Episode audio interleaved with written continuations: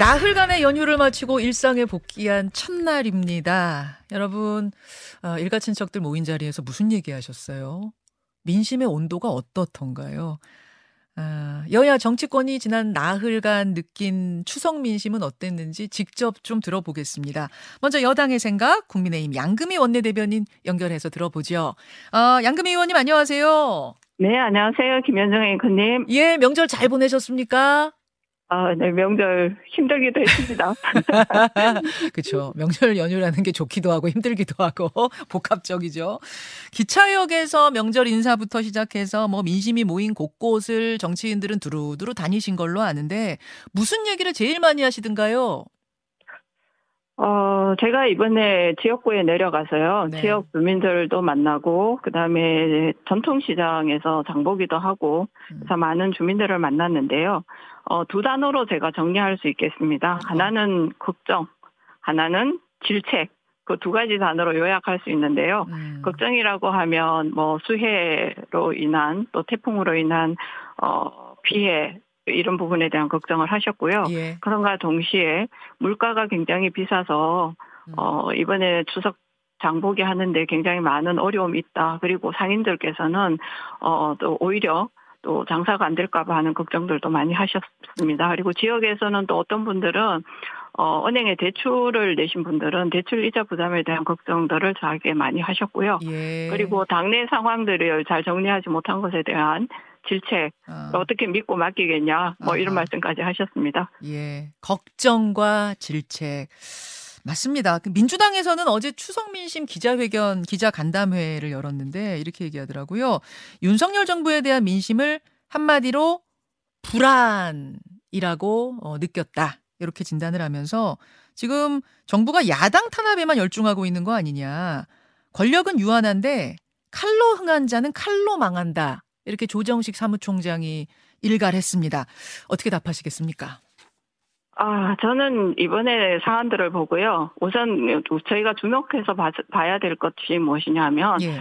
이재명 대표의 검찰 그 소환에 관한 부분을 저희가 잘 들여다봐야 되는데요. 음. 이 부분은 우선 첫 번째로 검찰이 공개적으로 소환을 하지 않았다는 거고 소환을 하게 된 배경에는 어, 공소시효 즉 다시 말해서 어, 선거법 관련한 공소시효가 하루를 남겨놓고 있는 상황이라서 예. 어 아마 그렇게 저기 소환을 했던 걸로 알고 있습니다. 그리고 서면 답변이 다 명쾌하게 정리되지 않았다는 부분이 있는데 이 부분을 언론에 공개한 것은 어 우리 당도 아니고 검찰도 아니고 어, 이재명 대표가 언론에 공개를 아마 저는 아주 의도적으로 하지 않았나 생각을 하고 그렇게 의도적으로 해서 이거를 정쟁으로 몰아간 것은 오히려 민주당이지 어, 우리 국민의힘이나 윤석열 정부가 이를 정쟁으로 몰아가지 않았다는 것을 말씀드리고 그 싶고요. 그 문자, 문자 노출 말씀하시는 것 같아요. 네, 맞습니다. 아, 네. 그걸 통해서 오히려 정쟁화를 시킨 건 민주당이다. 그런 말씀. 네, 그렇습니다. 그 이후에 민주당이 한 여러 가지 행태를 보게 되면은요. 김건희 여사 특검 그리고 윤석열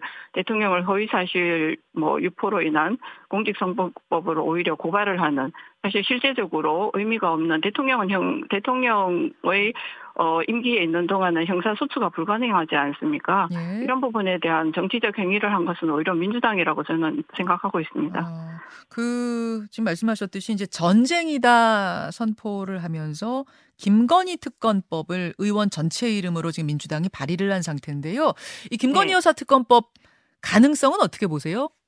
저는 가능성이 그렇게 크지 않다고 생각하고요.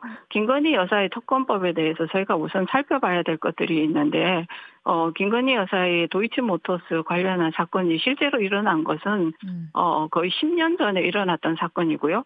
그리고 문재인 정부 하에서 2년이 넘는 기간에 다시 말해서 윤석열 검찰총장 일때에 예. 추미애 전 장관께서 어, 그 수사 배제를 통해서 음. 수사권 발동을 하셨죠. 그렇게 해서 지금까지도 어, 도이치모터스 사건과 관련돼서는 검찰총장이 수사를 지휘할 수 없도록 만들어 놨습니다. 음. 뿐만 아니라 그와 관련되어진 사람들을 기소를 했는데 그 기소한 사람 10명이나 되는 가운데서도 저기 김건희 여사에 관한 혐의점을 전혀 찾을 수 없었다는 겁니다. 이런데 음. 그러면 윤석열 정부에서 수사를 했느냐? 예? 그렇지 않습니다. 그렇게 보면은 이 또한 사실은 사실관계가 맞지 않는 일이고요. 이것도 또한 이재명 방탄을 위해서 어 오히려 어, 몇몇 의원들 사이에서 예. 그냥 논의되어졌던 일들, 다시 말하면, 음. 어, 민주당 지도부에서 당론이 아니라, 어, 몇몇 의원들 개인의 의견이라고 했던 것이 두 수전이었어요. 예. 그것을 갑작스럽게 이재명 어, 방탄을 위해 가지고 민주당 당론으로 인해 가지고 음. 어, 그 저기 내용을 우리 제출했다는 것 자체가 이미 방탄을 하겠다는 정치적 목적 이외에는 달리 어. 해석할 어. 방법이 없다고 생각합니다. 그 도이치모터스 주가 조작뿐만 아니라 이제 논문 뭐 그러니까 허위 허위 경력, 허위 경력 문제 같은 것들도 거기 포함이 돼 있거든요. 근데 그런 것도 특검거리는 네. 아니라고 보세요? 뭐 그럼요. 당연히 특검거리가 아니고요. 이것을 특검하겠다고 그러면요. 사실 김정중 김정숙 여사의 옷값 관련한 부분도 특검을 해야 된다고 저는 생각을 합니다. 아, 알겠습니다. 아, 그건 그냥 양금희 대변인 개인적인 차원의 생, 개인적인 생각. 예, 예. 자, 근데 여론조사 결과를 보니까요. 음, 네. SBS가 넥스트 리서치에 의뢰해서 8일과 9일 날 한 조사를 보면 이재명 대표 수사가 법과 원칙에 따른 거다라고 본 의견이 50.3%. 네. 반면에 정치 보복이라고 본 의견은 42.1%로 뭐 적절하다 이재명 대표 수사 뭐 이렇게 얘기를 국민들이 보고 계십니다. 하지만 동시에 김건희 여사 특검법에 대해서도 적절하다라고 본 의견이 55%, 부적절하다라고 본 의견이 36.9%. 즉 이재명 수사, 김건희 특검 모두 할만하다고 국민들은 보고 계시는 것 같아요. 이거 어떻게 생각하세요? 어, 제가 그 지점에서 어, 드리고 싶은 얘기는 뭐냐면 예. 김건희 여사의 특검과 관련되어지는 이 프레임이 저희가 어, 국민들을 설득하거나 아니면 실상에 대해서 알리는 일에 대해 저희가 이렇게 좀 부족하지 않았나. 그래서 지금부터라도 예. 이게 특검 대상이 될 수 없으며 또한 특검으로서 요건을 갖추지 못했다라는 사실을 적극적으로 언론에 알리는 일을 해야 되지 않을까 그렇게 생각을 했었습니다. 아, 특검으로서의 요건을 갖추지 못했다는 건 어떤 의미실까요? 어, 특검으로서의 요건을 갖추려고 하면 네. 우선적으로 네. 이게 김건희 여사가 음. 어, 논문과 관련되어진 일도 마찬가지고요. 도이치모터스와 관련되어진 일도 네. 윤석열 대통령과 결혼하기 전에 15년 전, 10년 전에 일어났던 일이라는 사실을 우리가 한번 주목해 볼 필요가 있고요. 아까 사인 시절에 일어난 일을 예, 가지고 할 수 있느냐 그 말씀이세요? 그런 부분에 있어서 주목해 볼 필요가 있고 그리고 어, 대통령 후보 시절에 예. 김건희 여사께서 본인의 논문과 관련되어지는 부분은 국민께 사죄를 한글로 제가 알고 있습니다. 음. 그리고 유감을 표시를 하셨고요. 음. 그렇지만 도이치모터스와 관련되어지는 부분은 2년이 넘는 시간 동안 철저하게 수사를 했다는 겁니다. 음. 그럼에도 불구하고 이 부분을 가지고 특검을 한다는 것 자체가 사실은 어불성설이고요.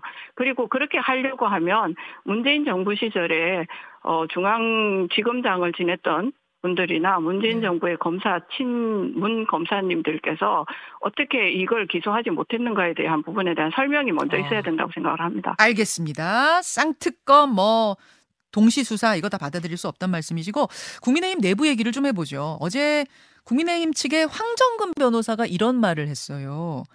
아직 법원으로부터 4차 가처분 신청서도 송달이 되지 않았다. 준비 시간이 너무 빠듯해가지고 그 이준서 그 가처분 관련한 신문 기일을 좀 변경해 달라고 할 예정이다. 이거는 당의 생각과도 일치하는 건가요? 어, 사실 어제, 어, 주요 당직자 회의를, 예. 어, 여기 비대위원장님께서 어, 회의를 소집하셔가지고 얘기를 나누었는데요. 네. 그때까지는 이런 얘기가 없었고, 그 이후에 아마 나온 얘기인 걸로 알고 있는데요. 아. 어, 예, 예. 어, 저희들은 뭐 그 부분에 대해서 신문기일을 연기해야겠다 뭐 이런 논의까지는 이루어지지 않았다는 사실을 말씀드리고 싶고요. 혹시 비공개 회의 같은 데서 이런 얘기가 없었나요? 뭐 보도는 지금 비공개 회의에선 있었던 걸로 나오는데. 아, 그 부분에 대해서는 우리 어, 유상범 법률지원단장님이 4시에 회의를 진행한다고 해서 그, 예. 그, 그, 이후에 저희들은 사실 2시에 회의를 했거든요. 음. 그래서 거기서 잘 검토를 해달라 이 정도 이야기가 있었던 걸로 제가 알고 있습니다. 아 그럼 이 신문기일 변경, 그러니까 내일 있을 네. 신문기일을 좀 연기해달라는 요청이 오늘 뭐 저 공개 공식적으로 없는 건가요? 그 부분에 대해서는 어, 당에서 정해졌다까지는 제가 아직 확인을 못했습니다. 예. 왜냐면은 이 황정근 변호사가 연합뉴스에 이렇게 얘기를 한 후에 이준석 전 대표가 어젯밤에 SNS를 올렸어요. 추석 내내 고민해서 아마 가처분 신청 신분기일 연기해 달라고 하겠지요. 에휴, 뭘 생각해도 그 이하. 이렇게 짤막한 SNS 올려서 또 지금 오늘 아침에 굉장히 화제가 되더라고요. 어떻게 생각하세요? 네. 어, 이준석 대표의 특유의 합법이 남을 조롱하는 거잖아요. 그런 조롱 때문에 사실 이 사태까지 저는 왔다고 생각을 하거든요. 네, 그렇게 조롱조의 어, 의의를 어, 젊은 정치인이 쓴다는 것 자체가 사실 적절하지 않다라는 생각을 하고요. 그 다음에 이 변론, 어, 신문 기일을 연기해 달라고 저희가 얘기하는 것과, 예. 그 다음에 이 부분에 있어서 본인이 예를 들면은 어, 우리 당에서 윤리위원회에서 음. 어, 제명이라고 하는 그런 것이 나오고 난 이후에 뭐 이것이 진행이 된 신문을 하지 않겠느냐 뭐 음. 이런 얘기들도 들리던 것 같은데요. 네. 사실은 그건 물리적으로 불가능한 이야기입니다. 법적으로 아. 신문 기일을 연기를 한다고 해봤자 네. 어, 일주일 정도가 가능한 것이고요. 윤리위를 소집해서 제명 절차를 밟는 데는 그보다 훨씬 더 물리적으로 많은 시간이 들기 때문에 어, 어 저는 이준석 전 대표가 피해자 코스프레를 하고 있지 않나 그렇게 생각을 합니다. 아 그러면은 제명 후에 신문 기 신문 기일이 잡히도록 지금 이렇게 유도하는 거 아니냐라는 일각의 추정은 소설이에요? 네, 저는 그걸 소설이라고 보고 있습니다. 음, 알겠습니다. 알겠습니다. 일단 오늘은 여기까지 말씀도 듣고요. 어, 어, 또 시간 마련하도록 하죠. 원금이 어, 양금희 원내대변인님 고맙습니다. 네, 감사합니다. 예, 국민의힘 먼저 연결해봤고요. 바로 민주당 이어가겠습니다. 김현정의 뉴스쇼는 시청자 여러분의 참여를 기다립니다. 구독과 좋아요, 댓글 잊지 않으셨죠?